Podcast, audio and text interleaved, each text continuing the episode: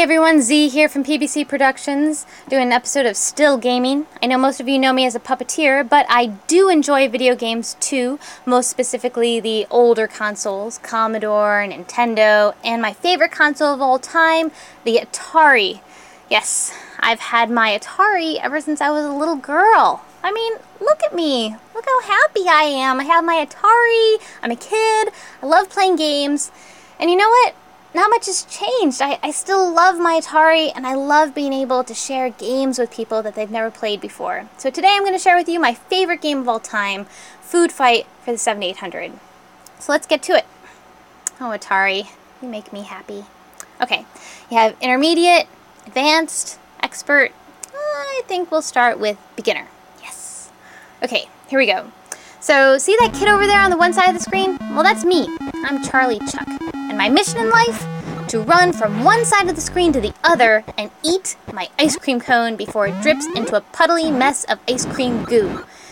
Now, I have these nemesises, and there's four chefs, and their names are Jacques, Zorba, Oscar, and Angelo. And they have some kind of weird vendetta against me and my love for ice cream.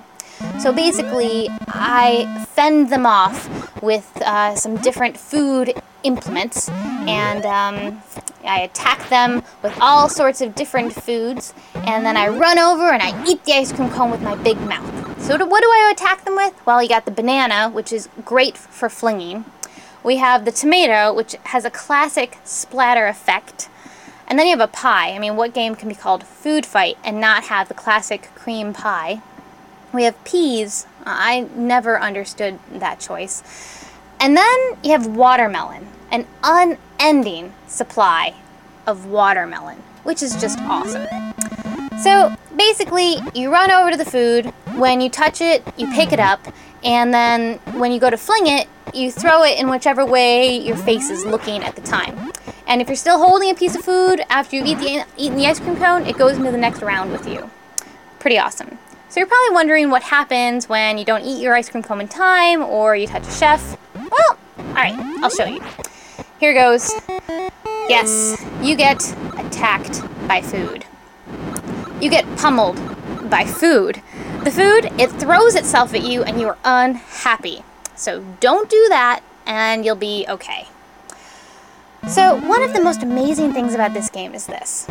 See, now every once in a while in a game you have kind of a heart racing moment where you think, oh my goodness, you know, I'm gonna get attacked, I'm gonna die, things are not looking good, but then all of a sudden you overcome the odds. You know, you, you get out of the sticky situation, you attack the chefs, you eat the ice cream cone, everything is great, you even get an extra life.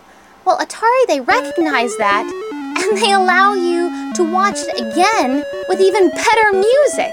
It's like you're reliving the memory, and it's even better than when you did it originally. I mean, isn't that just awesome? Doesn't that just make this one of the best games of all time? An instant replay? I mean, seriously, what kid doesn't love that?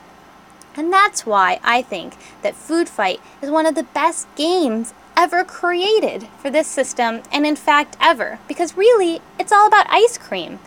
And who doesn't love ice cream? Because ice cream is awesome, just like this game.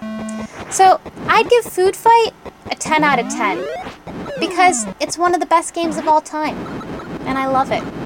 This is Z signing off for Still Gaming.